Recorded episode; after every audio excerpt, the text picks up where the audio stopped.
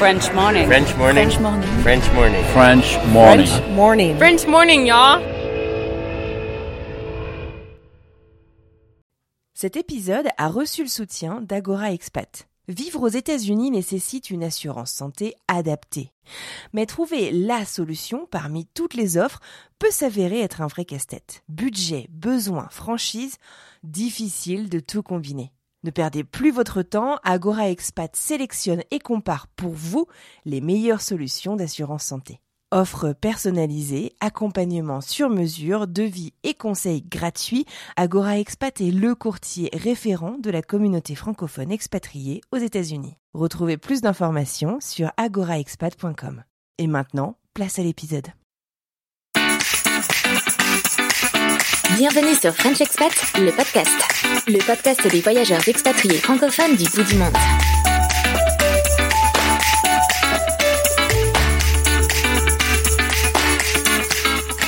Bonjour à tous et bienvenue dans ce tout nouvel épisode de French Expat le podcast et ce tout dernier hors série de la saison. Merci infiniment à vous d'ailleurs qui euh, avez été présents, qui avez été fidèles au podcast pendant toute cette saison. Merci à vous pour vos commentaires, pour vos partages et pour vos retours qui nous ont aidés euh, à améliorer et nous ont vraiment motivés. Moi, c'est Anne Fleur, la créatrice du podcast. Aujourd'hui, je vous propose un épisode un peu particulier puisque c'est donc un hors-série sur le retour d'expatriation. J'ai eu le plaisir de m'entretenir avec trois femmes, trois femmes vraiment géniales, qui sont toutes revenues d'expatriation respectivement de Chine, du Canada et des États-Unis pour des raisons complètement différentes. On va explorer ces raisons, on va essayer de comprendre ce qui les a fait rentrer, on va essayer de comprendre ce qu'elles auraient peut-être fait différemment en espérant que vous puissiez en tirer quelques petites leçons si vous-même vous êtes en train de préparer un retour d'expatriation. Si elles me parlent toutes les trois d'Europe, cet épisode va quand même vous faire voyager, alors accrochez-vous, ça devrait vous plaire. Allez, très bonne écoute.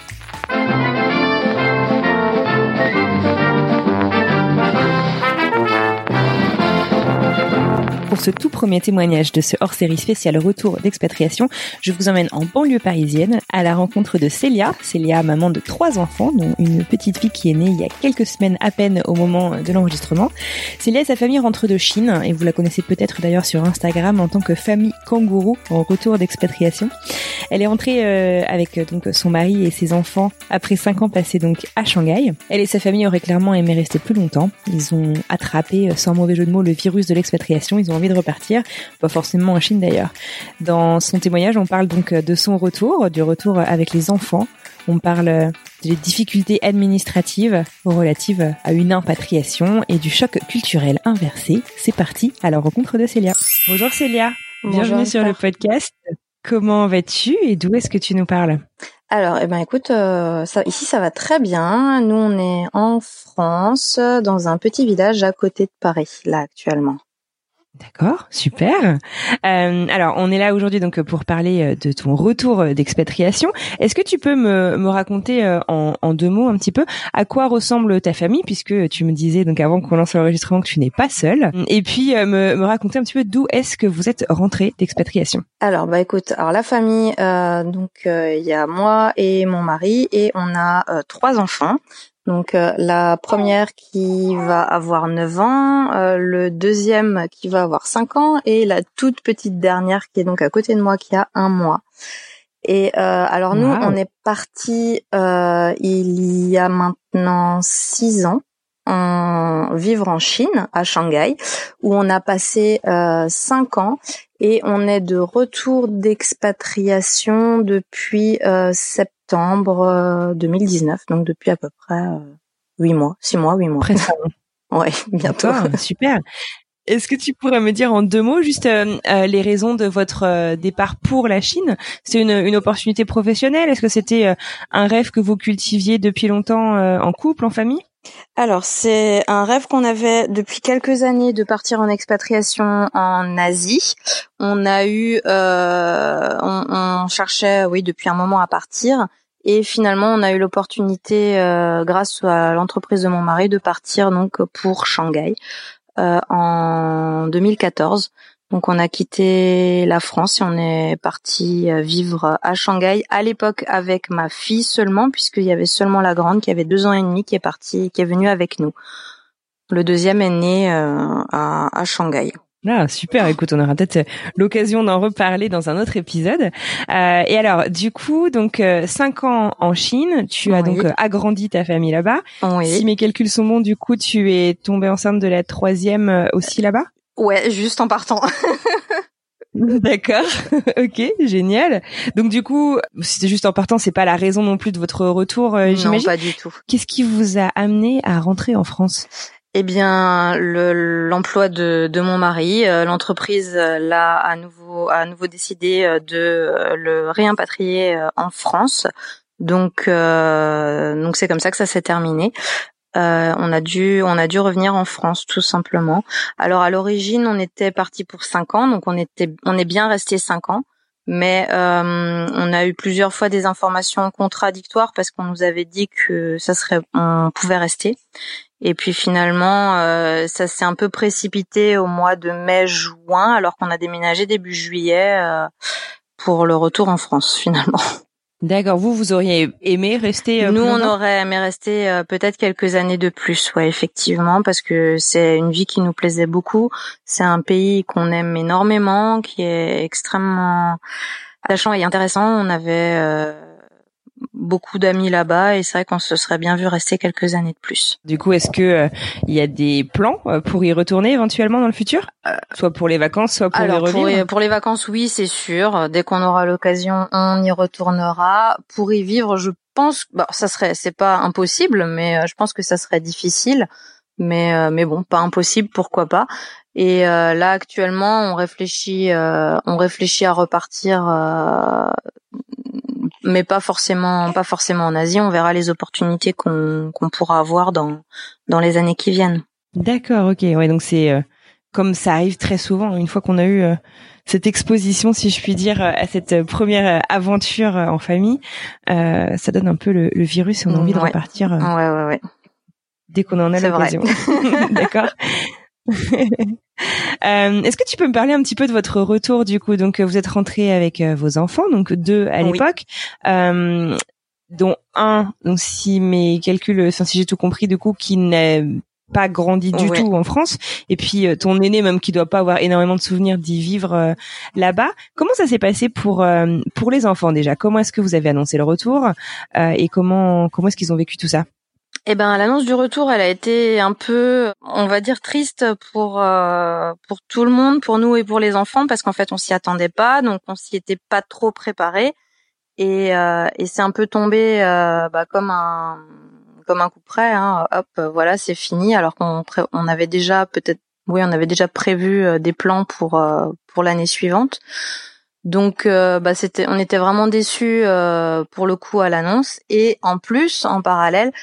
Euh, on nous a annoncé qu'on devait quitter la Chine, mais on nous a pas tout de suite annoncé où on allait partir. Donc on était un peu dans bah, dans l'expectative. On savait pas si on allait partir ailleurs, si on allait rentrer directement en France. Donc ça a été un peu compliqué à, Ah ouais. à annoncer aux enfants, mais on leur a tout de suite dit euh, que qu'on quittait la Chine. Ça c'était la première chose qu'on leur a expliqué.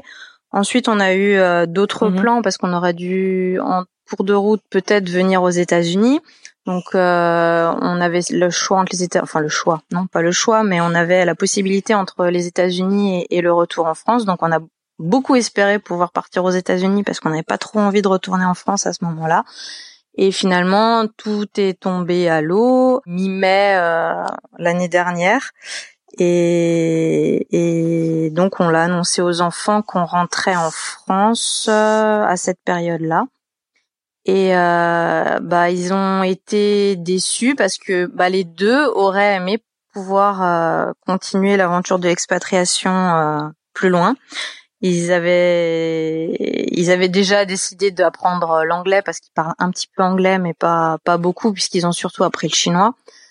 Euh, donc ils avaient déjà fait Mhm. plein de plans même euh, eux euh, pour euh, pour ça.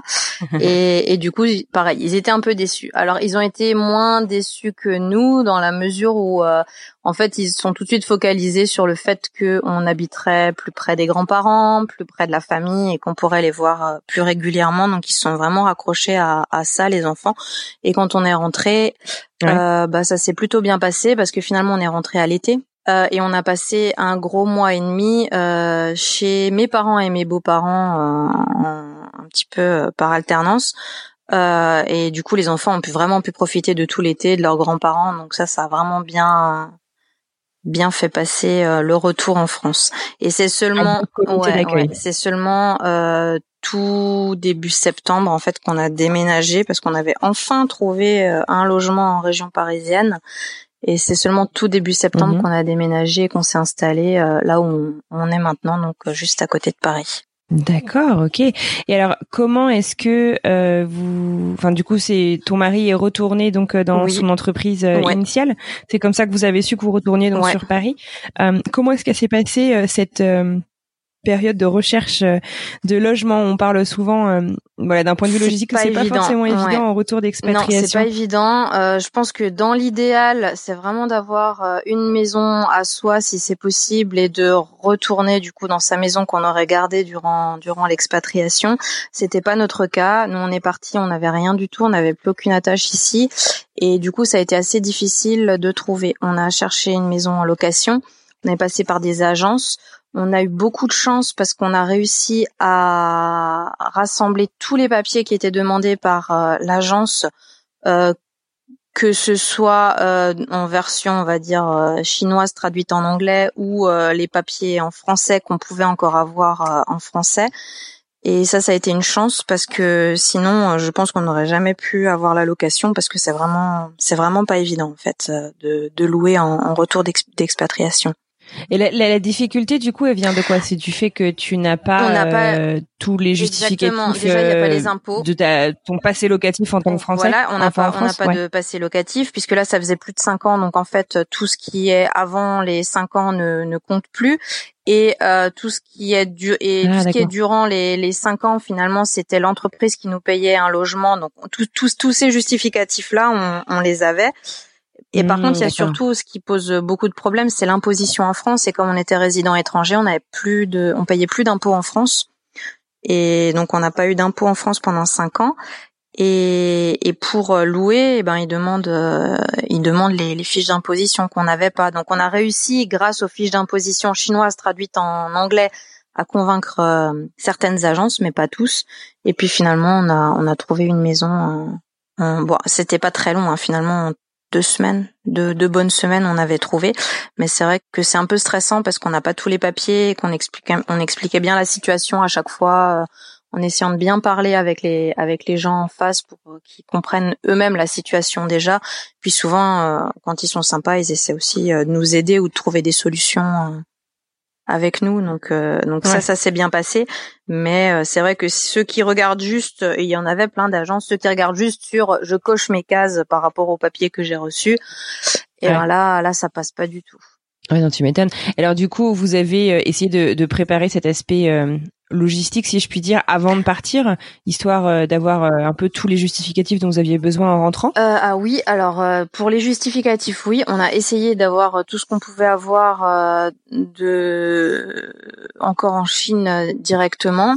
Et puis, par contre, on n'a pas, on n'a pas essayé de rechercher ou faire quoi que ce soit tant qu'on était encore en Chine.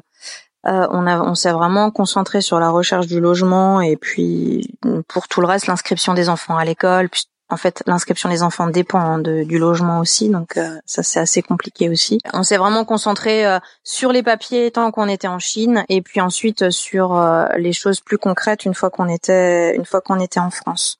D'accord, ok. Et alors, euh, vous étiez rentré régulièrement euh, quand vous étiez oui, en Chine on avait, on, avait la chance de pouvoir rentrer régulièrement. On est rentré. Euh, alors moi, je suis rentrée avec les enfants tous les étés pour deux mois. Et du coup, mon mari restait tout l'été, à part deux semaines où il venait nous rejoindre en France. Et nous, avec les enfants, on était en France chez les grands-parents.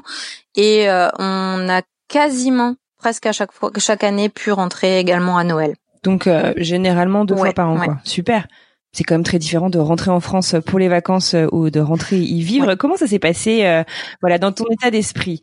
Euh, On a beau se dire qu'on connaît la France, que c'est là qu'on a grandi, que c'est notre pays.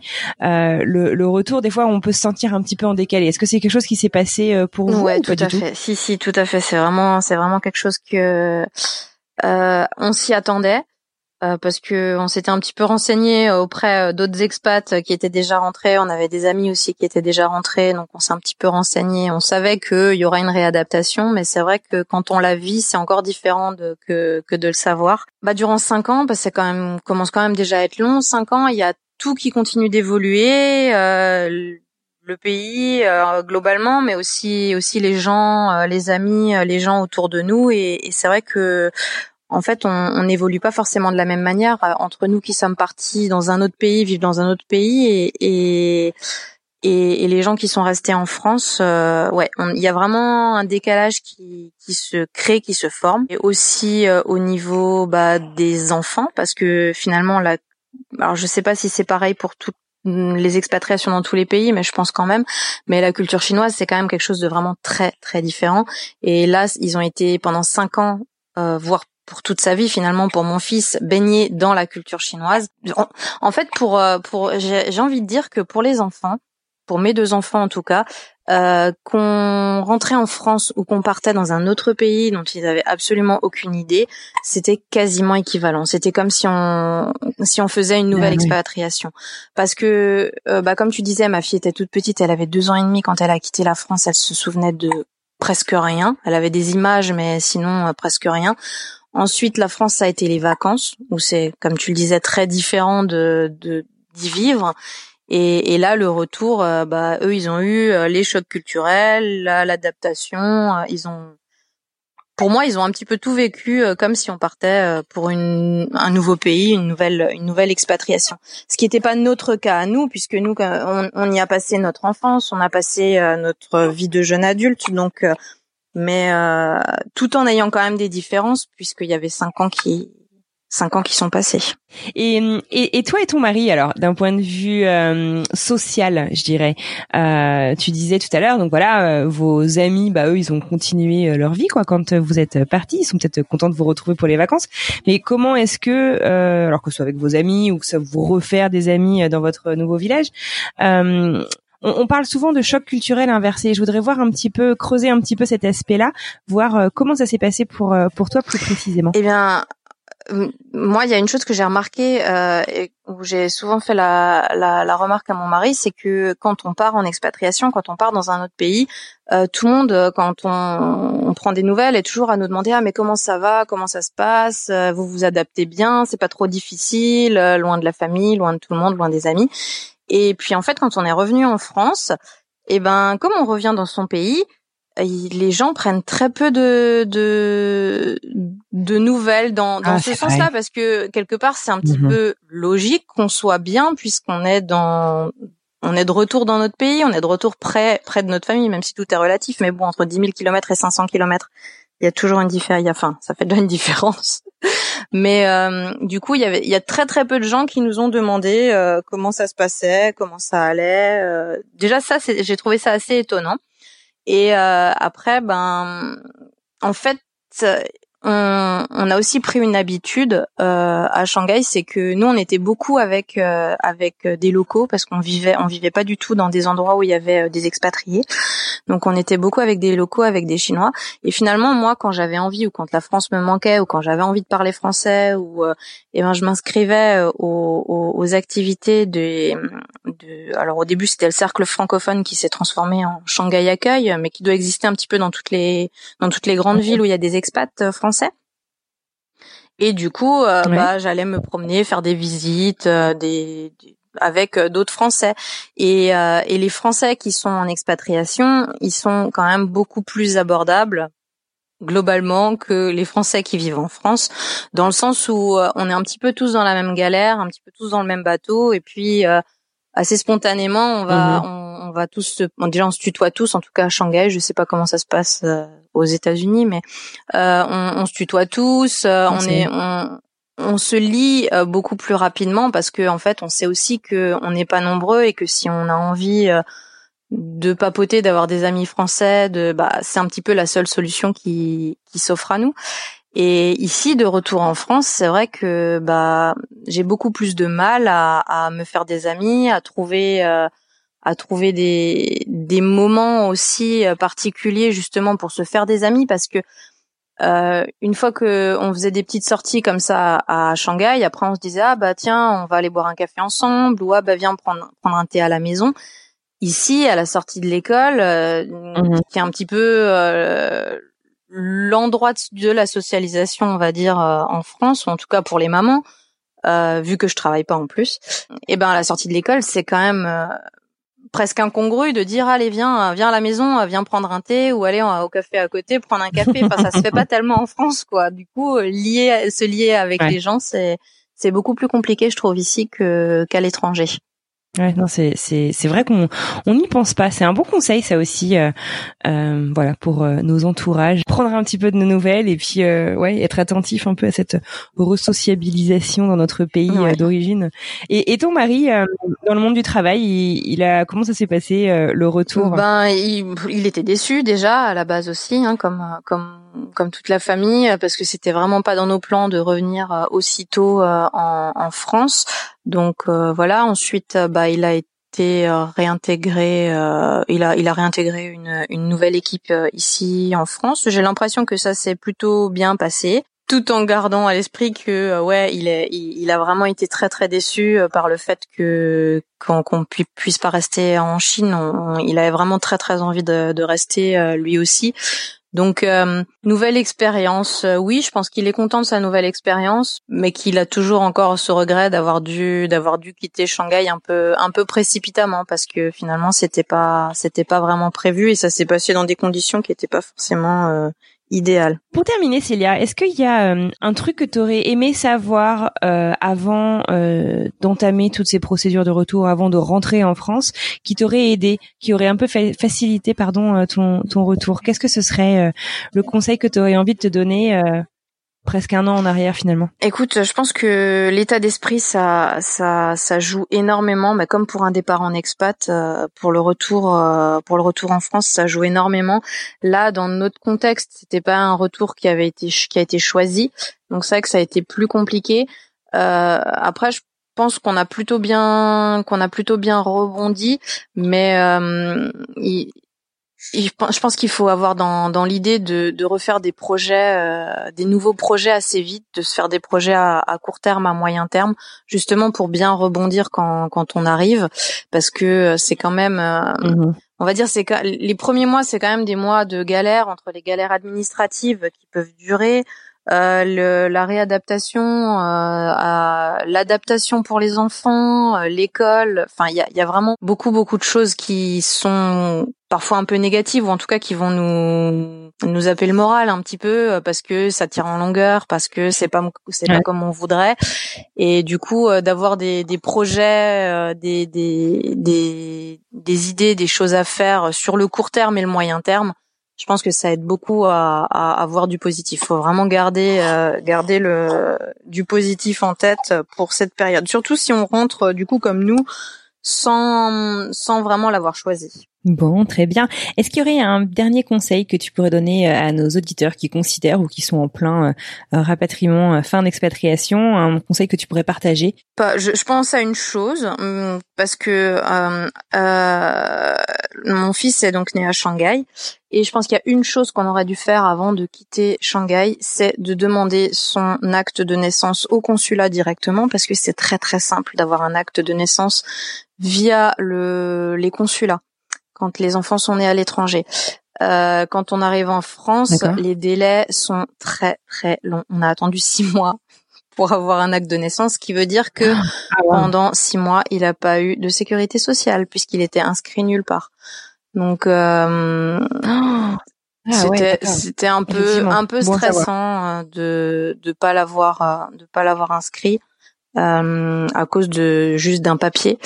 Euh, ouais, donc euh, si vous avez des enfants qui sont nés à l'étranger, euh, dans les papiers à ramener, je pense qu'il y a le l'acte de naissance euh, en français, français de l'enfant, parce que nous on avait la version en chinois, mais mais en anglais, mais ça n'a pas fonctionné. Ils voulaient vraiment l'acte de naissance français. Donc et celui-là, il fallait l'attendre puisqu'il doit être daté de moins de trois mois au moment des demandes. Donc celui-là, il fallait l'attendre. On l'a attendu jusqu'en janvier. Donc Ok, ouais, ça doit être ça doit être stressant aussi. C'est un, un, bon conseil, un bon truc à savoir effectivement. Mais écoute Célia, je te dis un grand grand merci d'avoir pris le temps de venir partager bah, votre histoire, ton expérience et voilà de partager tes conseils. Est-ce que tu te rends compte que l'anniversaire de votre retour d'expatriation approche déjà à grands pas? Euh, oui et non parce qu'il y a des choses qui sont passées très vite et puis des choses qui m'ont paru très longues. Donc euh, je me rends pas tellement compte globalement que, que ça fait bientôt un an qu'on qu'on est là. Et puis en même temps il s'est passé énormément de choses parce que finalement on a déjà un, un, membre de la famille supplémentaire donc donc ouais, euh, ouais c'est un, un, petit peu un petit peu un petit peu des deux euh. D'accord. bon, très bien. Écoute, je te souhaite une très très bonne continuation à toi ainsi qu'à toute ta famille. Merci beaucoup. Et encore merci. Merci à toi aussi. À bientôt. À bientôt. Alors maintenant, on prend la direction de Paris à Paris, on va rencontrer euh, une invitée qui m'est particulièrement chère, qui s'appelle Catherine, c'est ma maman, et elle va nous raconter son retour d'expatriation, puisque c'est le thème de cet épisode. Euh, en tant qu'expatrié, on se pose souvent la question, on est souvent angoissé à propos de notre retour euh, qui pourrait être précipité en cas de problème dans la famille, un problème santé d'un proche, d'un ami, euh, un décès même parfois. Et euh, voilà, Catherine, ma maman, va vous raconter pourquoi est-ce qu'elle est rentrée du Canada et comment ça s'est passé. Bonne écoute. Bonjour Catherine et bienvenue sur le podcast. Comment vas-tu et d'où est-ce que tu nous parles? Bonjour Anne-Fleur, je vous parle aujourd'hui de Paris et tout va bien en tant que confiné. bon, très bien. Merci beaucoup d'avoir accepté mon invitation à rejoindre le podcast. C'est une interview un petit peu particulière puisque tu es ma maman. Donc c'est un exercice un peu différent pour moi et je suis très contente euh, de t'avoir. Est-ce que tu peux euh, te présenter, donc euh, me dire un petit peu voilà à quoi ressemble ton quotidien, même si actuellement en tant que confiné beaucoup de quotidiens se ressemblent, et me dire un peu voilà ce que tu fais dans la vie? Alors je m'appelle Catherine, j'habite Paris euh, je travaille dans les relations internationales euh, dans le milieu universitaire depuis euh, une dizaine d'années. J'ai tout un parcours de, au départ d'enseignante d'économie-gestion. Donc voilà, j'ai les deux, les deux facettes dans ma carrière. Mm-hmm. Euh, j'ai cinq enfants. Voilà, c'est à peu près tout ce qui résume ma vie. D'accord, très bien. Tu es donc là aujourd'hui donc dans le, cadre de l'enregistrement d'un hors-série sur le retour d'expatriation. D'où est-ce que tu es revenu euh, Je suis revenu en 2013 euh, du Canada où j'avais passé deux années. Alors, est-ce que tu peux nous en dire un petit peu plus? Dans quel cadre est-ce que tu es parti euh, Est-ce que tu t'es expatrié seul, en famille?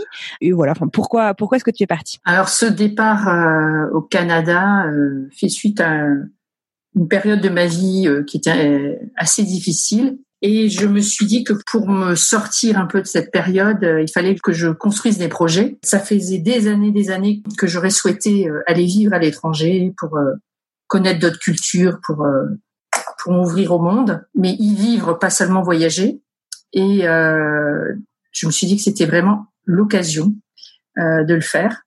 Un nouveau départ. Euh, voilà, nouveau départ, exactement. Donc initialement, je partais seule. C'est l'époque où je me suis séparée de mon, mari. Et euh, en fait, ma petite cinquième, euh, Victoire, euh, avait une dizaine d'années. Et je lui ai laissé le choix, soit de rester avec son papa sur Paris, dans un, un environnement qu'elle connaissait, ou de partir avec moi à l'aventure au Canada et elle a choisi de m'accompagner, ce qui a été ah. euh, très fort.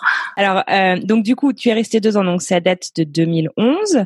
Euh, pourquoi euh, le Canada et, euh, et, et comment est-ce que tu t'es prise pour partir au Canada du coup? Alors effectivement, ça a été une une grande question parce que quand j'ai voulu construire ce projet, je me suis dit bon, à l'étranger, ok. Euh, peut-être pas n'importe où non plus parce que j'étais comme un peu fragile. Et en fait, un concours de circonstances a fait que je je voulais pas. Enfin, il fallait absolument aussi que je subvienne à mes besoins, donc je trouve un travail. Par un concours de circonstances, j'ai discuté avec euh, euh, un ami canadien que enfin, qu'on connaissait depuis très longtemps. J'avais sollicité deux ou trois comme ça deux ou trois personnes de mon entourage et cette personne m'a fait une proposition. J'ai eu la chance parce que je suis partie avec la certitude d'un travail. Tu serais pas partie sinon? Euh, Non, parce que je, déjà, je pense qu'au Canada, enfin, c'est c'est euh, très compliqué d'y aller euh, avec les, les visas qu'on n'a pas qu'on n'a pas de ressources. Ils sont très très exigeants. Il fallait impérativement que j'ai un, un, job là-bas. Donc du coup, c'est l'université qui t'accueillait qui a pris en charge toute ton immigration. Est-ce que tu peux nous dire, est-ce que tu te souviens du type de visa que toi et Victoire du coup vous aviez? Alors je sais plus exactement le nom du visa, mais je sais que ça a été très compliqué parce que euh, il a fallu que je postule un, donc sur le poste comme tout Canadien mais euh, la difficulté a été de d'avoir à démontrer que j'avais une expertise sur ce poste qu'aucun autre Canadien ne pouvait avoir. D'accord. Qui se présentait en tout cas euh, pour ce pour ce poste. Voilà, parce qu'ils font bien sûr une préférence euh, une préférence nationale à leur à leurs ressortissants. Donc ça, ça, ça a été un, un exercice de style euh, qui a été long et laborieux à à mettre en place. Question bête, mais tu connaissais le Canada avant d'y partir? Non, je connaissais pas le Canada, si ce n'est que j'ai été allée l'été précédent. Euh, j'avais fait avec euh, trois de mes enfants un road trip, mm-hmm. et donc j'avais fait l'Amérique du Nord et le Canada, mais euh, très succinctement, hein, parce qu'en trois semaines, on n'a pas le temps d'aller voir beaucoup de choses en détail. Et j'avais quand même cette certitude que ma fille Anne Fleur, donc toi, euh, habitait pas très très loin. Enfin, on était à 6 heures de route et euh, ça côté rassurant. De... C'était une grande sécurité, oui, exactement. D'accord, effectivement, j'étais à Buffalo à l'époque. D'accord. Bon, super. Alors donc du coup, euh, les deux ans sur place euh, avec Victoire, donc c'est une nouvelle vie aussi, hein, parce que tu passes d'une de, grande fratrie avec laquelle tu vis euh, avec à, à, la vie avec un enfant. c'est une nouvelle culture, etc. Tu veux nous en dire deux mots? Oui, effectivement. Euh, bon là, les enfants, les, les, aînés en tout cas, avaient commencé à, à faire leurs études un petit peu partout, donc euh, on n'était pas, enfin j'étais pas avec les cinq à la maison, mhm. mais effectivement ça m'a, ça nous a fait nous éloigner quand même, euh, même des, des rencontres euh, hebdomadaires ou mensuelles qu'on pouvait avoir. Et euh, la première chose qui a été assez stupéfiante, c'est d'arriver avec toutes les deux, donc Victoire et moi, avec nos valises et être hébergés à l'hôtel. Mhm. Et en se disant, euh, ben il faut qu'on cherche un logement, un toit. Et euh, on avait notre vie dans nos valises en fait, hein, un petit peu ça.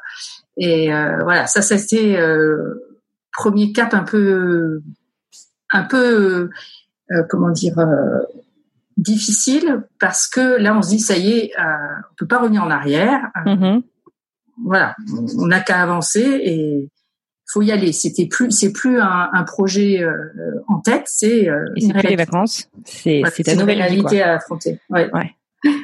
D'accord. Et est-ce que euh, du coup, euh, entre en tant que, que maman bah, solo, du coup au Canada, tu as, as, pu retrouver un, un, système de soutien un petit peu là-dessus? Alors ça, ça a été un peu compliqué, ça a été un peu ma déconvenue. Euh, je travaillais avec des, des, Canadiens, donc on travaille tous les jours, des gens adorables, charmants, euh, vraiment très bienveillants.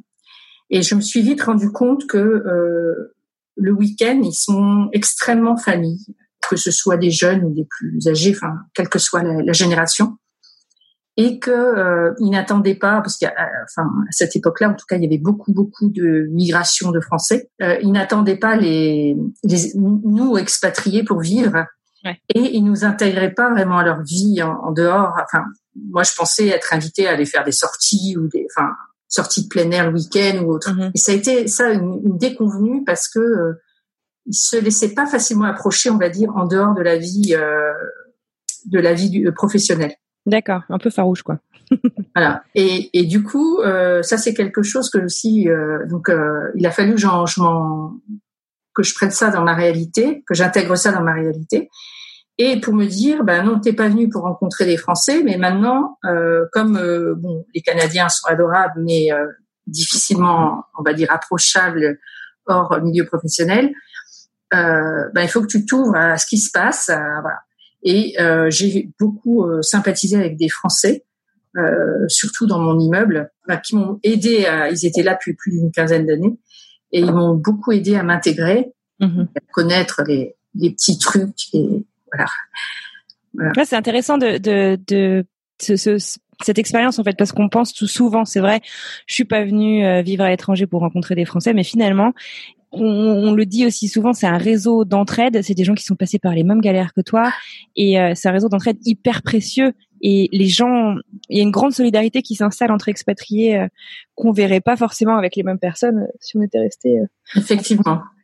du coup, est-ce que tu étais partie en te disant d'ailleurs, on n'a pas dit dans quelle ville tu étais partie, tu étais à Montréal, donc au Québec. Est-ce que quand tu es partie, tu t'es dit ce sera pour quelques années, enfin une durée finie, ou est-ce que tu t'étais dit je vais aller refaire ma vie à l'étranger? Et j'aimerais bien comprendre en fait, voilà, comment est-ce que cette idée de retour s'est imposée à toi? Euh, quand je suis partie, j'avais aucune idée sur mon retour, mais aucune idée. Euh, mhm. un an, six mois, euh, cinq ans, dix ans, j'en sais rien. J'en savais. Tu étais ouverte à tout. Quoi. Voilà. Euh, au bout d'une année, mon contrat a été renouvelé d'office. Je suis restée parce que j'y étais très très bien et que tout se passait bien. Mhm. Victoire au collège aussi avait, c'était très bien intégré. C'est une chose aussi de se dire que ça c'est un- une expérience aussi que fréquentant un lycée français, euh, je sais plus combien de pays, mais il y avait à peu près euh, pas loin d'une trentaine de pays, euh, de personnes de pays différents dans son lycée, et elle a appris comme ça à parler un anglais très courant Mhm. parce que euh, dans la cour de récréation, euh, il y avait euh, énormément de nationalités. Donc ça, ça a été une grande richesse. Pour ce qui est de mon retour, euh, à vrai dire, il n'a pas été décidé complètement par moi. J'ai malheureusement une euh, Caroline, donc ma quatrième enfant, qui a eu un, un accident cérébral. J'ai dû rentrer en urgence euh, déjà pour euh, bon, pour être près d'elle et pour euh, voilà pour s'assurer de sa santé et voilà, la suivre. Elle a eu énormément de chance parce qu'il n'y a pas eu de séquelles. Mais ce jour-là, je me suis dit, tu peux pas rester si loin. J'ai attendu une journée pour avoir un avion euh, pour entrer, pour arriver euh, pendant qu'elle se faisait opérer, et je- j'avais pas le choix, j'avais pas d'autre moyen pour entrer. euh, Ouais. C'est pas comme si t'étais en Europe, tu sautes dans ta voiture et puis tu, tu prends l'avance. quoi. Exactement. Comment tu t'es sentie à ce moment-là? Ça, ça, ça a été euh, extrêmement difficile, extrêmement difficile. Je suis restée trois semaines, je suis retournée au travail, je suis revenue, enfin, etc. Parce qu'il a fallu la qu'elle se réhabitue un petit peu à tout tout son environnement. Mhm. une réadaptation et pour laquelle aussi j'ai dû revenir. Et ça m'a été très compliqué parce que Victoire continuait son collège là-bas à Montréal. Euh, Je revenais, donc je faisais beaucoup de, de transport, de trajet. Et là, je me suis jamais sentie si loin. Ouais. Et voilà. En plus, à chaque fois, il y avait six heures de décalage horaire. euh, Il fallait s'y remettre. Voilà. Donc ça s'est passé en mars, euh, en février-mars euh, 2013. Mhm. Et à ce moment-là, j'ai décidé de rentrer pour la rentrée de septembre. D'accord, tu as pris ta décision. Donc Voilà. quand c'est arrivé, pour clarifier, donc euh, tu n'avais pas le choix, tu as dû attendre, euh, voilà, qu'il y ait un prochain avion euh, de, de disponible. Euh, Victoire, elle allait rester euh, au Canada, c'est ça que tu dis? Euh, Victoire est restée au Canada dans un premier temps, et là j'ai eu ben, un réseau d'amis euh, extraordinaires euh, qui m'ont proposé d'office de la de la garder, puisque en France, euh, de toute manière, même si je la ramenais, euh, je ne savais pas comment la faire garder pendant que j'étais euh, au- au- enfin près de Caroline. Donc euh, pour moi, ça a été la meilleure solution euh, en étant le plus, en essayant de garder quand même un, un contact très proche avec elle euh, par téléphone euh, et par visio dès que je pouvais. D'accord, ouais, ça, ça a dû être euh, vachement difficile parce que tu as eu ton, ton cœur un peu en fait sur deux continents, quoi. Euh, une urgence euh, à gérer et euh, comme tu dis, quoi, comme tu t'écris ces, ces, ces allers-retours, euh, tu, Ah. tu sais jamais si tu es vraiment au bon endroit, quoi. C'est- ça exactement, exactement. Et alors, comment s'est passé euh, ton retour Du coup, euh, donc c'est arrivé en mars. Tu disais bon février-mars. Tu es rentré donc pour la, septembre, la, la rentrée de septembre. Comment est-ce que euh, vous avez pu euh, organiser ce retour donc plus ou moins en urgence et plus ou moins à distance puisque tu n'étais pas à temps plein au Canada à ce moment-là? Euh, si j'étais à temps plein au Canada, bien sûr, euh, j'ai travaillé pas mal en télétravail quand je devais venir pour la rééducation de la réadaptation là, de Caroline. Et euh, j'étais à temps plein là-bas. D'accord. Euh, il m'a fallu retrouver effectivement un, un job pour euh, septembre. Là, donc tu as commencé à chercher tout de suite ton la suite en fait pour la France quoi. Tu t'es pas Oui. dit je rentre, je fais une pause et puis euh, et puis on on verra en temps voulu quoi. Alors ça, j'aurais bien souhaité le faire. Et, euh, il y a des contraintes qui font que ben, on peut pas s'octroyer le temps qu'on a, dont on aurait besoin. Ouais. Euh, ça m'aurait bien aidé de ça. Ça, c'est un souhait que j'avais de, de faire une pause exactement pour savoir euh, ce que je voulais faire, vers où je voulais continuer, euh, où j'allais me poser, etc. Et ne serait-ce que gérer le retour, enfin la logistique du retour. Mm. Donc du coup, tu as, commencé ta recherche d'emploi depuis le Canada. En fonction de ça, d'ailleurs, découlait euh, le collège ou le lycée de Victoire. euh, Exactement. Là, j'ai eu de la chance parce que j'ai mon ancienne université qui travaillait beaucoup avec le Canada et qui a ouvert un poste pour euh, interuniversitaire en fait sur la gestion de projet mhm, Canada, Canada et, et France. mhm. Et euh, du coup, ça m'a, enfin, ça, ça tombait juste à pic, quoi. Tu avais le bon profil au bon moment, quoi. Voilà, voilà, exactement. Et donc ça, ça a été très bien. Malheureusement, tu rentrais un peu en terrain connu, du coup. euh, C'est ça. Par contre, euh, je savais que c'était quelque chose qui qui était pas euh, prioritaire dans, en relations internationales euh, dans mon établissement. Et c'est ce qui s'est passé. Il y a eu des restrictions de budget et euh, j'ai eu un contrat d'un an simplement. Donc ça a été, euh, D'accord. Il a fallu faire pas mal de sauts de puce pour retrouver après un, un, un poste plus pérenne. Et, et, et d'un point de vue euh, administratif, comment est-ce que tu t'étais organisé pour mettre euh, en stand-by, je pense, euh, bah, notamment tu disais que tu as 60 ans avec les, les cotisations retraite, etc. Est-ce que tu as eu un, un, moyen de faire valoriser, de faire valoir ce que tu avais fait au Canada? Et, et, et, pour faire réouvrir tes droits, etc. Comment ça s'est passé de ce point de vue-là? Oui, effectivement, je suis partie en disponibilité et en fait, au retour, on m'a proposé de le faire intégrer dans ma carrière puisque j'étais en enseignement, toujours en établissement d'enseignement supérieur. Ah, génial. Partie en disponibilité pour, euh, pour faire autre chose. C'était toujours dans le cas de ma carrière. Donc, euh, j'ai eu par contre des cotisations retraite euh, à payer sur deux ans, voilà, pour rattraper ce qui n'avait pas été fait. Mm-hmm. mais autrement, j'ai eu de la chance, ça a été réintégré dans mon plan de carrière. D'accord, donc toi, t'as pas perdu euh, deux ans, en tout cas en termes de retraite. Je dis pas que tu les as voilà, mais... ouais, ok, d'accord. Te voilà de retour. Tu étais parti pour un an comme euh, comme pour euh, pour une décennie, tu le dis. Le fait de devoir rentrer pour un, un, un souci de famille ou même pour un décès, c'est quand même une des grandes grandes grandes angoisses de l'expatriation quand on, on, parle à des expatriés de n'importe où dans le monde. Est-ce que euh, rétrospectivement, comme ça fait maintenant quelques années et que Caroline euh, va bien, est-ce que tu aurais euh, un conseil ou quelque chose que tu aurais peut-être fait ou mis en place différemment que tu pourrais partager avec nous? En fait, je reste toujours avec l'espoir de pouvoir repartir. mais la seule chose que je me suis dit, moi, par rapport à ben, ma vie familiale, je l'ai cherché pendant une période et puis bon, ça a été moins actuel après. C'est de pas partir à plus de deux heures d'avion de vol d'avion, de, mhm. de, du centre de vie de mes enfants. Voilà, parce que je me dis à tout moment, euh, j'avais peut-être pas en tête assez ce, cette urgence qui pouvait arriver, où elle concernait plutôt euh, euh mes parents ou euh, oui, on se prépare les âgés qui, qui me sont chers. Mhm. Euh, vraiment, j'aurais jamais imaginé qu'un de mes enfants puisse être dans une urgence vitale. Mhm. Et là, depuis, c'est vrai que même toutes les, les projets que je peux regarder ou enfin que je regarde euh, pour certains assez attentivement, c'est beaucoup plus proche de de, du centre de vie familial en fait que j'ai. Bon, bah écoute, euh, merci beaucoup. Euh, S'il y avait, euh, si tu devais résumer justement euh, ce que cette expatriation t'a apporté, tu la résumerais euh, comment? Je sais que c'est une question un peu vache parce que c'est pas facile de résumer rapidement. en quoi ça t'a changé? Je pense que j'ai retrouvé un, ça m'a vraiment ouvert sur le monde, enfin sur le monde. Alors ça fait, une... ça semble être une platitude de dire ça, mais on devient énormément, beaucoup plus tolérant là, moi, je suis dans la vie internationale d'un établissement d'enseignement supérieur. Euh, on accueille environ 300 étudiants internationaux par an. C'est beaucoup plus facile de se mettre à leur place, de se dire voilà, euh, j'ai quitté ma famille, j'ai peu de ressources, voilà, enfin, etc. Ils ont tous les petits problèmes, toutes les petites choses qui semblent petites, mais ouvrir un compte bancaire, prendre une assurance, trouver le bon moyen de transport, etc., etc. Euh, tout semble c'est c'est un, une montagne à franchir. Mm-hmm. D'avoir vécu à l'étranger, je trouve qu'on est beaucoup plus ouvert à ces problèmes-là. Beaucoup plus d'empathie. Voilà, que très souvent les personnes qui conseillent, enfin souvent celles en tout cas qui n'ont pas eu cette expérience, euh, on conseille ça avec nos yeux de franco-français, enfin si c'est le cas de la France ou d'un autre pays, hein, pareil.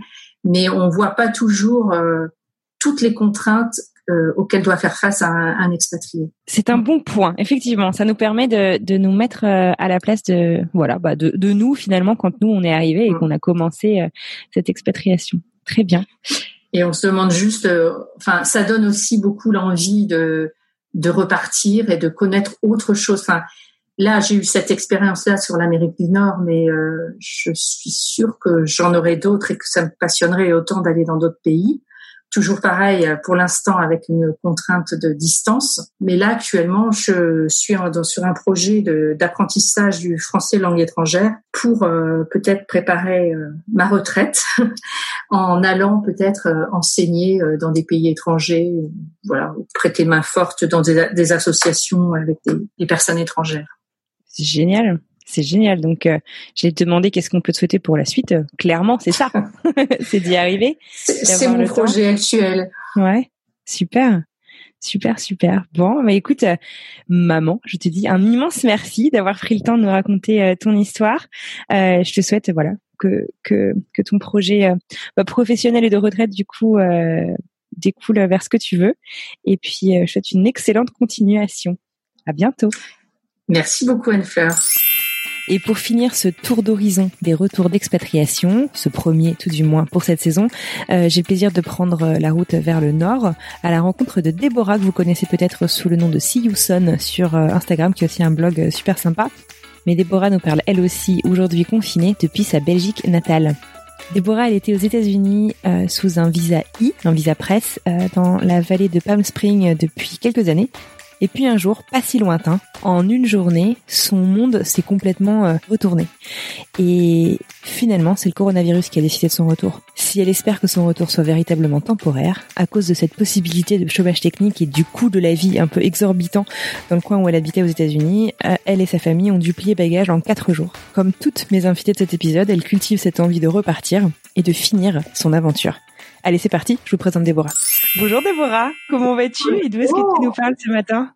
Alors, je suis en Belgique, euh, dans la campagne belge euh, actuellement, et non pas à, à Palm Springs comme j'aurais dû l'être. Bon, comment ça va? Ça va. Franchement, ça va. Je crois qu'un peu comme tout le monde, on attend, on attend. Alors c'est un niveau différent chez nous euh, puisque euh, on n'est pas chez nous en fait. on n'est pas, on est dans le pays où on est né, mais on n'a plus de toit à nous au-dessus de notre tête. On n'a pas nos affaires. Tout est en Californie, donc ça va. Mais on attend. Euh, c'est vraiment au. Je check les infos comme une folle furieuse. voilà en attendant. Oh là là là là, d'accord. Bon alors on va on va rentrer un petit peu dans dans le détail de, de toute ton histoire avant de, de rentrer dans le vif du sujet si je puis dire. Est-ce que tu pourrais juste te présenter, me dire un petit peu voilà qui es-tu, qu'est-ce que tu fais dans la vie, quel âge tu as, est-ce que euh, tu t'es expatrié en famille? Alors moi je m'appelle donc Déborah, j'ai 35 ans, je me suis expatriée en Californie à Palm Springs il y a trois ans à peu près, euh, en famille avec euh, mon mari et mon petit notre petit garçon qui a 4 ans aujourd'hui, donc quand on est arrivé il avait un an et demi. Euh, et donc je suis journaliste, donc moi je suis en Californie pour faire un job de rêve, c'est-à-dire que j'interview toutes les stars de cinéma qui vous font rêver sur grand écran c'est mon job. Je suis payée pour ça, donc c'est pas mal. Euh, et je travaille pour un gros média francophone belge. Euh, donc je suis en Californie, mais je ne travaille pas pour l'Amérique. Je travaille vraiment pour euh, le même média en fait depuis 12 ans. C'est juste que je le fais ailleurs. D'accord, ok, qui est un détail du coup qui a, qui a son importance. Alors, est-ce que c'était du coup ta première expatriation, Palfring c'était ma première expatriation. Alors il faut savoir que donc moi dans le cas de mon boulot, j'ai souvent été euh, à Los Angeles faire des interviews, parfois même pour un week-end. C'était un peu fou, mais à l'époque ça se faisait encore, beaucoup moins aujourd'hui. À l'époque, voilà. Euh, et en fait, j'avais déjà été amenée à y vivre, à vivre. Je vivais à Nord Hollywood à l'époque euh, pour euh, des, des, des des périodes plus ou moins longues, donc quatre mois, trois mois, deux mois. On avait une sorte de bureau où euh, on avait l'occasion d'y aller sur un, un, enfin du long terme, quoi. Et, euh, et, donc du coup, euh, moi un jour, arrivant au bout de, de certaines choses que j'avais déjà fait en Belgique, j'avais envie d'un nouveau projet. J'ai proposé à mon entreprise de m'envoyer là-bas sur du long terme. Ils ont été ok. Mhm. Euh, j'ai donc un visa I, qui est un visa dont un visa dont on ne parle jamais parce que on est peu à l'avoir, mais c'est un visa média qui me permet en fait de de vivre là-bas. Euh, il est renouvelable tous les cinq ans. Ils sont pas compliqués à avoir tant qu'on peut prouver qu'on est journaliste pour un, un média particulier. Euh, et donc voilà. Mais c'est la première vraie expatriation, vraiment euh, celle où on prend euh, toutes nos affaires et euh, ouais. et on tente quoi. Et ton conjoint et ton fils, du coup, c'est leur première fois aux US quand ils sont venus? Euh, alors non, pour mon mari, non, il était venu en fait me rejoindre. Donc sa toute première fois aux USA, c'était avec moi aussi. Euh, il y a quelques années, il était venu me rejoindre justement quand j'étais partie sur une période de trois mois. Donc il était venu me rejoindre pour un le gros road trip de base, euh, la route 1, San Francisco, Las Vegas. on avait fait vraiment des super vacances. Donc là, on n'avait pas encore d'enfants puis on s'est marié, on a eu un enfant et donc oui pour mon fils, bah, il avait un an et demi, donc euh, on voyageait déjà pas mal, mais c'était une vraie grosse première aux États-Unis quoi. Alors on aura l'occasion de revenir sur euh, les détails de ton expatriation dans un épisode euh, un peu plus voilà, enfin complètement dédié à tout ton parcours. Aujourd'hui tu le sais, l'objectif de cet épisode c'est vraiment de parler de ton retour. Alors on a eu l'occasion dans cet épisode du coup déjà de discuter avec plusieurs personnes, de voir un peu les raisons du retour. Aujourd'hui donc on se parle, on est fin avril, mhm. on est donc encore en pleine crise sanitaire euh, au niveau mondial. Euh, tu es donc en Belgique, tu le disais, donc vous êtes encore confinés. Nous aussi d'ailleurs aux États-Unis. Est-ce que tu peux me raconter un petit peu qu'est-ce qui s'est passé il y a un mois? Euh, oui, parce que ça fait vraiment, là on se parle, je crois qu'en deux jours, ça fait un mois qu'on est qu'on a pris l'avion euh, pour rentrer. Donc en fait, nous tout allait bien. C'était un samedi matin, il faisait beau et chaud comme toujours à Palm Springs. Euh, donc tout allait bien. Évidemment, le, le confinement, donc Palm Springs est, hum, est passé en état d'urgence un peu avant Los Angeles parce qu'en fait, il faut savoir que le coin, euh, il y a énormément de personnes âgées et que donc du coup, il a, enfin la, la Coachella-Valley a été touchée très vite euh, par le coronavirus et donc du coup, ils ont très vite tout fermé. Donc nous, c'était un samedi matin, on, on, avait réagi un peu à l'européenne, c'est-à-dire que vu qu'on est dans les infos, euh, enfin voilà, euh, belges et françaises un peu toute la journée, ben nous, quand on avait vu qu'il y avait un confinement qui se mettait déjà en place en Europe, on, on s'était déjà un peu confiné euh, de notre côté. C'est vrai que beaucoup d'entre nous, enfin en tout cas, j'ai l'impression qu'on a pris la mesure de ce qui se passait en voyant ce qui se passait à la maison, quoi. Hein. Enfin à la maison. et avant, évidemment, l'Amérique, quoi, qui eux euh, continuaient à penser qu'on qu'on gérait mal. En fait, Ouais, j'ai vraiment, senti quand j'en discutais avec les gens autour de moi là-bas, euh, ce côté oui vieux continent quoi, la vieille Europe quoi, la vieille Europe qui sait pas gérer. Nous de toute façon on est meilleurs, ça nous arrivera pas. Donc euh, voilà, donc nous c'est un samedi matin, on va se balader, on, on, fait un trail près de chez nous vu que c'était un peu la seule chose qu'on pouvait encore faire. Euh, et qu'ayant un enfant en bas âge, euh, c'est un peu comme euh, comme un petit chien et peut sortir, n'est-ce pas, pour le aérer. Donc on était pas euh, et en fait, j'ai eu une copine euh, qui, qui travaille dans un autre média, un média concurrent, et je l'ai eu au téléphone et elle me racontait qu'il y avait du chômage technique dans toute la presse en Belgique. Parce qu'en fait, c'est un peu, euh, je n'y avais absolument pas pensé. C'est la première fois de ma vie que ça m'effleurait l'esprit. En fait, toute la pub qui sert en fait à financer les médias aujourd'hui, vu que les gens ne payent plus vraiment pour l'information. C'est un peu le, les seules rentrées d'argent. En fait, la pub est partie dès que le coronavirus est tombé, tous les annonceurs ont arrêté euh, d'annoncer en fait. Et donc du ah coup, enfin voilà, vraiment du jour au lendemain, toute la presse, que ce soit en Belgique, en France, en Europe, en Australie, partout dans le monde, il y a personne qui, qui, qui, prend la mesure du truc, mais vu que les gens ne payent plus la presse, bah, toute la presse d'un coup s'est retrouvée à devoir ah. travailler gratuitement. Euh, sans aucune, euh, voilà, on n'a absolument aucune vision d'avenir. Quoi. On ne sait pas si les annonceurs vont revenir, on ne sait pas de, dans quelle mesure. Ouais. voilà. Donc du coup, j'étais surprise et quand j'ai raccroché, je me suis avoir dit à mon mari, enfin, c'est dingue, nous, ça nous arrivera jamais parce que j'ai la chance de travailler pour une grosse boîte qui a plus de moyens en Belgique que d'autres et donc du coup, j'étais plutôt. Et puis je suis rentrée chez plutôt optimiste et tu te, tu te, tu remets pas trop le truc en question encore, quoi. Ouais, non, là, je me dis, oh là là, et vu que j'ai travaillé dans la, la même entreprise que la, ma copine, euh, je me disais ouais c'est toujours la même chose, ils exploitent un peu leurs journalistes comme d'habitude, blablabla. moi hyper confiante et en fait je rentre chez moi, je check mes mails, c'était donc toujours samedi et donc je découvre en fait un mail de mon entreprise qui annonce que le chômage technique est en train de se mettre en place et que pour le ah. moment les rédactions ne sont pas touchées mais qu'ils n'ont absolument aucune idée à quel moment à quel moment ça va nous tomber dessus quoi. Ah ouais. Donc là mon, là il y a une petite montée d'angoisse et en fait c'est ça faisait quelques jours en fait que mon mari qui n'est jamais angoissé pour rien, vraiment, ça fait dix ans, je l'ai jamais vu stresser. Ça faisait quelques jours, ouais, mais là ça faisait quelques jours du coup que ça, montait chez lui. Et c'était moi qui jouais le rôle de mais non, ça va aller, on va rester confiné, on tombera pas malade, parce que c'est toujours un peu la question aussi, hein, quand on est expatrié, c'est l'assurance maladie.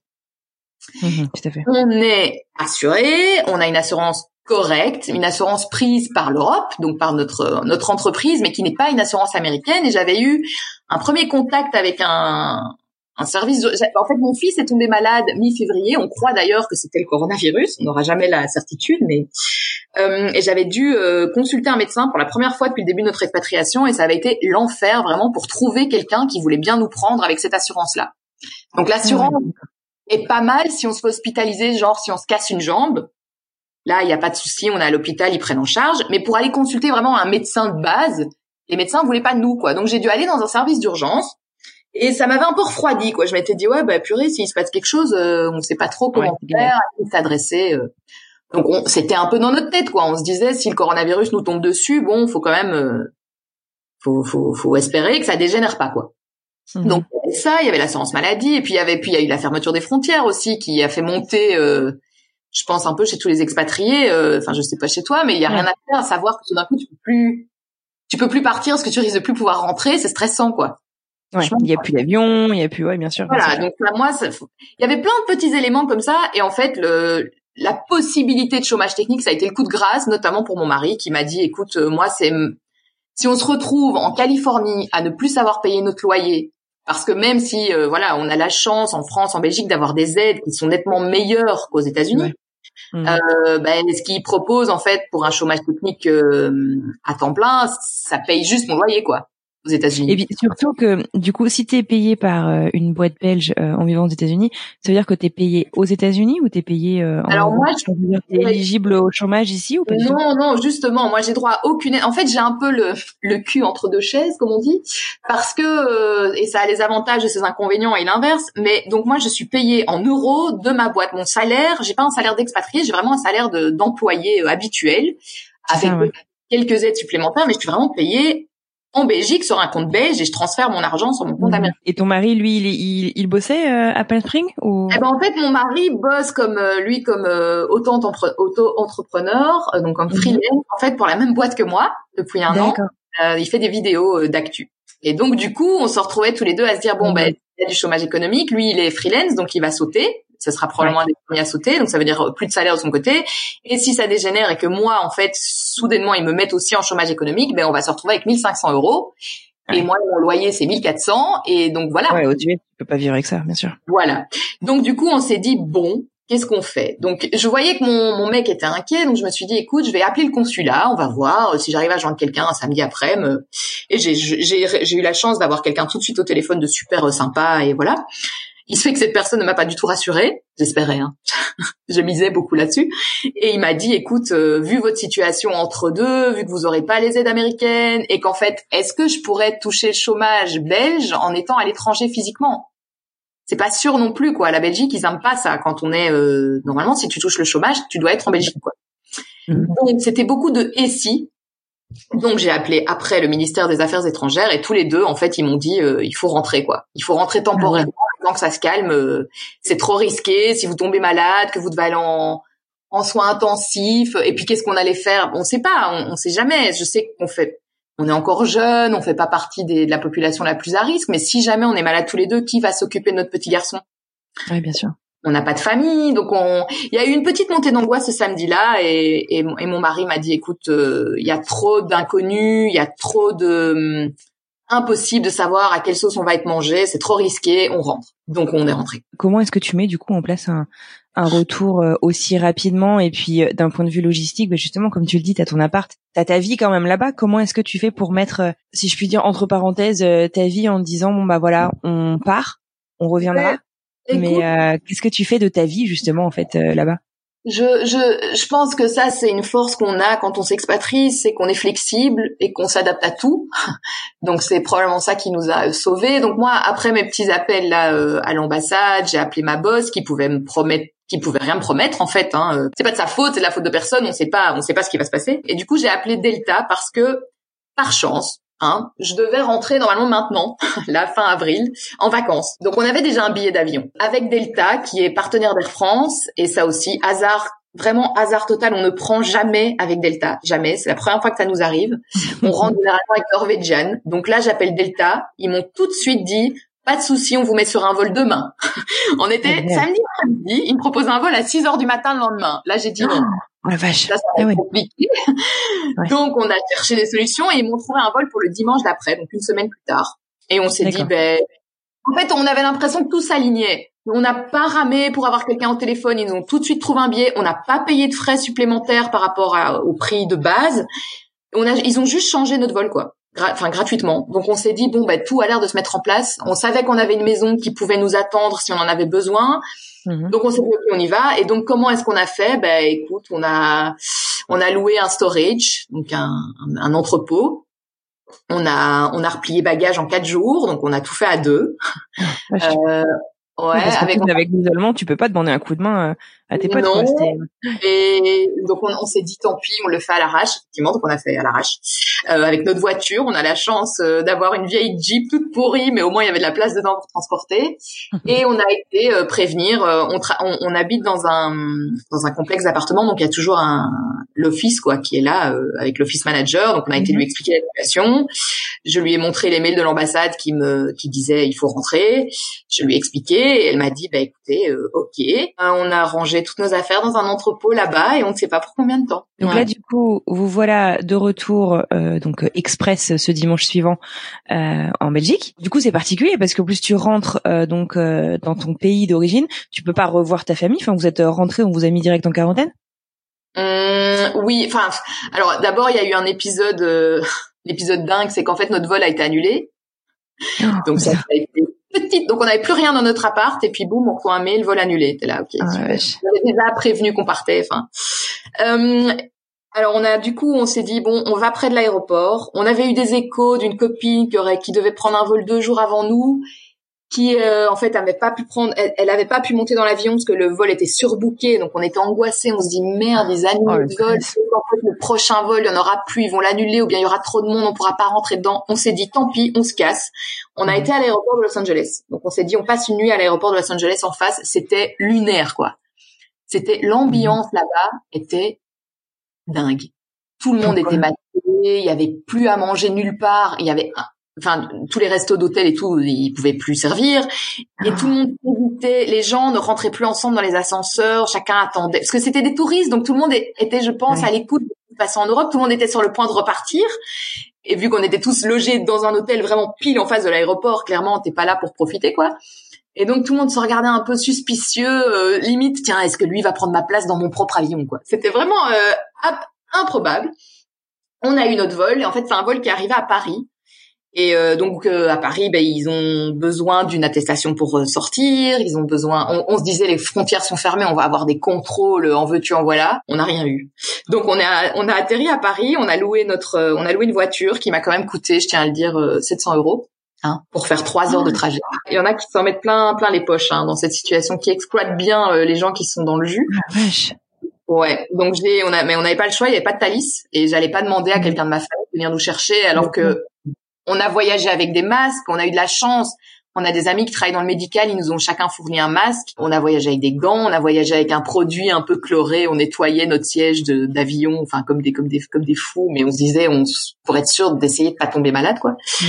Et, euh, et, donc on a pris cette voiture, on est on est rentré. Et effectivement, euh, ça fait un mois qu'on est là et on a toujours vu personne. C'est dur. Ça fait euh, ça fait huit mois qu'on a vu personne. On était en fait on était rentré en vacances fin août l'année passée et donc depuis on n'a vu personne. Donc du coup là vous êtes euh, logé euh, donc euh, en Belgique, vous êtes tous les trois. Euh, qu'est-ce qu'il en est du coup de ton boulot? Eh ben en fait je suis toujours pas au chômage technique, je travaille toujours à temps plein, mon mari travaille aussi et donc c'est ce que je lui dis. Je lui dis en fait on est parti sur une projection du pire. Ce qui est d'habitude ma projection, pas celle de mon mari, ce qui est assez marrant. mais lui me disait si tous les voyants passent au rouge, on est on est vraiment on va avoir un problème. Et moi, je continue à lui dire, oui, mais il se peut qu'il reste ouvert ou que certains voyants restent ouverts et que donc on ne tombe pas malade, qu'on ne doive pas aller à l'hôpital vu qu'on est bien confiné ou bien qu'en fait finalement même si je suis en chômage technique c'est juste un jour par semaine et donc mon salaire ça ira. En fait on est rentré parce qu'il y avait trop d'incertitudes et en fait maintenant qu'on est de l'autre côté que je suis toujours à temps plein et que je me je me dis est-ce qu'on aurait peut-être pas dû rester, je sais pas, j'en sais rien. Ouais, T'as pas de moyen de savoir ça. Hein.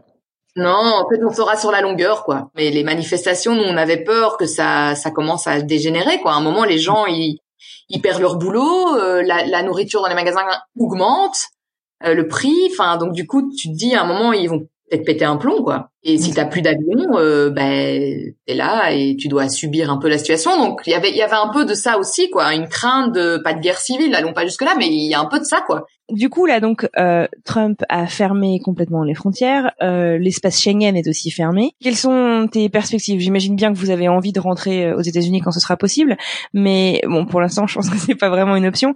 Le déconfinement va commencer dans quelques semaines en Belgique et du coup ça veut dire quoi pour vous? Eh bien écoute, euh, nos perspectives nous, moi, dans ma tête, j'ai une sorte d'optimisme. En fait, franchement, ça va. Hein. Moi, j'ai pas pleuré depuis que j'ai mis un pied ici, par exemple. J'ai beaucoup plus pleuré la dernière semaine. J'étais à Palm Springs et on remballait tout. Ça le plus dur. Mais depuis que je suis ici, moi, je suis plutôt combative et D'accord. et, et on est, on se laisse pas aller, on se dit c'est pas grave, on en profite pour faire plein de projets pro et et on prend, on embrasse la situation quoi. C'est c'est Mhm. au-delà de nous, c'est on sait rien faire pour que ça change, donc on on n'est pas à plaindre, on a un toit au-dessus de, la ma- au-dessus de notre tête, il y a des gens qui nous ont prêté une maison parce que eux sont confinés en France, enfin c'est un peu le, le jeu des dominos. Euh, donc on n'est pas, à pla- on est à trois, on s'aime, on est en bonne santé, on Ouais. a C'est super de le voir comme ça, c'est génial. Ouais, c'est nécessaire quoi. À un moment, quand, quand j'ai un coup de, de un coup de mou, je me dis ouais c'est chiant, mais bon allez quoi. C'est, Ouais. c'est, ça pourrait être pire, ça peut toujours être pire. Nos perspectives, moi j'espère vraiment, mais de tout mon cœur, pouvoir retourner euh, en Californie pour la rentrée scolaire, si rentrée scolaire il y a, puisque là ça, je- même ce qui se passe en France et en Belgique, il y a aucune assurance qu'en fait en septembre tout aille bien. Mais j'aimerais vraiment beaucoup qu'Ezra continue, euh, enfin fasse sa dernière petite année dans sa petite école euh, de quartier là, parce que je les adore et que et qu'il est tellement heureux et que c'est- moi c'est ça qui me fend le plus le cœur. Moi je suis une grande fille, euh, je peux me raisonner, je sais que c'est temporaire. Je, le plus dur c'est lui. Lui il avait un an et demi quand on est arrivé là-bas. Sa vie elle est là-bas. Hein. C'est la, la, la Belgique, euh, c'est ses grands-parents, c'est ses amis, ça dure trois semaines et puis on rentre à la maison quoi. Donc Ouais. c'est le plus dur. C'est lui, il est, il est, c'est toutes les toutes les heures. Il nous parle de Palm Springs, il nous demande quand est-ce qu'on retrouve ses jouets parce qu'on a dû tout laisser là-bas. Donc nos perspectives, moi j'espère vraiment que les frontières vont réouvrir à la fin de l'été. Je pense pas qu'ils vont les rouvrir avant parce que l'afflux de touristes, euh, je pense qu'ils ont pas très envie. Mais j'espère que voilà qu'ils se disent ok début début septembre quand le tourisme euh, n'est plus euh, comme en juillet ou quoi, peut-être qu'ils vont nous laisser une porte d'entrée quoi. Mais bon, Trump vient d'interdire, enfin il, il a coupé toutes les toutes les nouvelles demandes de green card et de visa. Donc c'est est-ce que ça va durer? C'est tout à fait possible qu'en fait ça soit sa porte d'entrée pour euh, couper le robinet de l'immigration, quoi. Ça soit son prétexte. Donc euh, j'en sais rien. Franchement, j'en sais rien. Et mais il y a une seule chose que je sais, c'est que je resterai pas en Belgique. Ça c'est moi j'ai envie de voyager, j'ai envie de voir le monde, j'ai envie de bouger. Donc si c'est pas là, ça sera ailleurs. Mais j'espère vraiment que ça sera là encore pour quelques années, quoi. Ouais, t'as pas fini, euh, t'as pas fini ton projet encore, quoi. J'ai pas fini et il est hors de question que ça se finisse comme ça de toute façon. Bien sûr. C'était beaucoup trop violent. C'était, on a dit au revoir à personne. On a laissé notre voiture à nos copains américains à Palm Springs. Mhm. Genre les guitares de mon mari, mon mari est musicien, les guitares de mon mari sont restées là-bas parce qu'on avait peur de, ils sont toujours très chiants dans les avions avec les guitares. On avait peur euh, qu'ils qu'ils chipotent vu que c'était des vols euh, quand même commerciaux, mais pas, pas comme d'habitude quoi. Donc toutes les guitares de mon mari sont là-bas. Il est hors de question qu'on n'y retourne pas. De toute façon, on y retourne. Ne serait-ce que pour chercher nos affaires, mais de toute, on n'a même pas fait un câlin à nos amis quoi. On leur a filé les clés de la voiture, on les a pas embrassés. Ils travaillent dans le médical. euh, Enfin, juste avant de prendre l'avion, c'était bête de risquer euh, Mhm. quelque chose. Non, non, de toute façon, on y retourne. Quand? Bah, ça dépendra euh, de Trump en fait. Hein. J'ai une petite idée du coup de, de ce qu'on peut te souhaiter pour la suite, c'est que vous restiez en bonne santé, que les frontières réouvrent que vous puissiez aller finir, euh, en tout cas poursuivre votre aventure américaine. Oui, clairement, moi, c'est euh, poursuivre l'aventure de toute façon. Après, le, plus compliqué pour nous là, les en fait, les perspectives, c'est au-delà du fait qu'on attend euh, une décision américaine de, voilà de réouverture des frontières. On ne sait pas comment nous on va faire. On a une maison jusqu'à la fin du confinement, mais après, ben, le confinement, les gens reviennent. Et euh, Ah oui. après, on ne sait pas. Qu'est-ce qu'on fait On loue des Airbnb en espérant que les frontières réouvrent dans les six mois Parce que les Airbnb, quand même, c'est vite cher hein, quand tu loues ça pour du long terme. On a un appartement, on est propriétaire d'un appartement, mais on a des locataires dedans. Euh, on va pas les mettre dehors vu qu'on n'a pas l'intention de rester. euh, Et puis il est, il est trop petit, il a qu'une seule chambre. Avec Ezra, c'est compliqué. Euh, en fait, nos perspectives sont très très vagues, très très floues là. Donc on s'accroche et on, on attend. Et c'est vraiment, c'est vraiment, je crois, le sentiment qui domine chez tout le monde, c'est cette attente euh, et l'incertitude, quoi. Ouais, il y a encore beaucoup beaucoup de questions quoi, en fait. Ben oui, c'est dans notre situation, dans, dans la tienne, enfin on a tous, à chaque niveau, peu importe notre vie, on a tous un truc en suspens, quoi. Bon, mais écoute Déborah, en tout cas, je te remercie. Je te souhaite euh, voilà que que les choses se décantent, que euh, vous puissiez y voir plus clair et que et que voilà que que la suite s'organise le mieux possible. On aura plaisir à suivre la suite de tes aventures euh, sur Instagram, See You Soon. Et donc que tu pourras venir nous raconter la suite de ton parcours. J'espère que tu nous parleras depuis Palm Spring euh, pendant la saison 2 où on pourra euh, raconter un petit peu plus en détail toute l'histoire de ton expatriation. Je te souhaite une très très bonne journée et puis je te dis à très bientôt. Merci beaucoup, à bientôt, au revoir.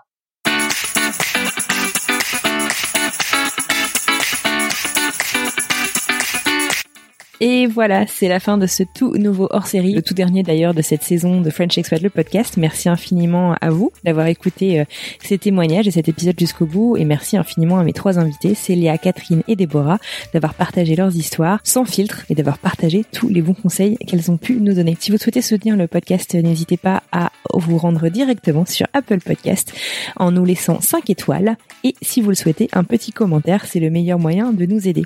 Si vous souhaitez euh, discuter de cet rendez-vous sur les réseaux sociaux. On est particulièrement présent sur Instagram, at French Expat le podcast, mais aussi sur Facebook et LinkedIn. Sur ce, je vous souhaite une excellente fin de journée et je vous dis à très bientôt.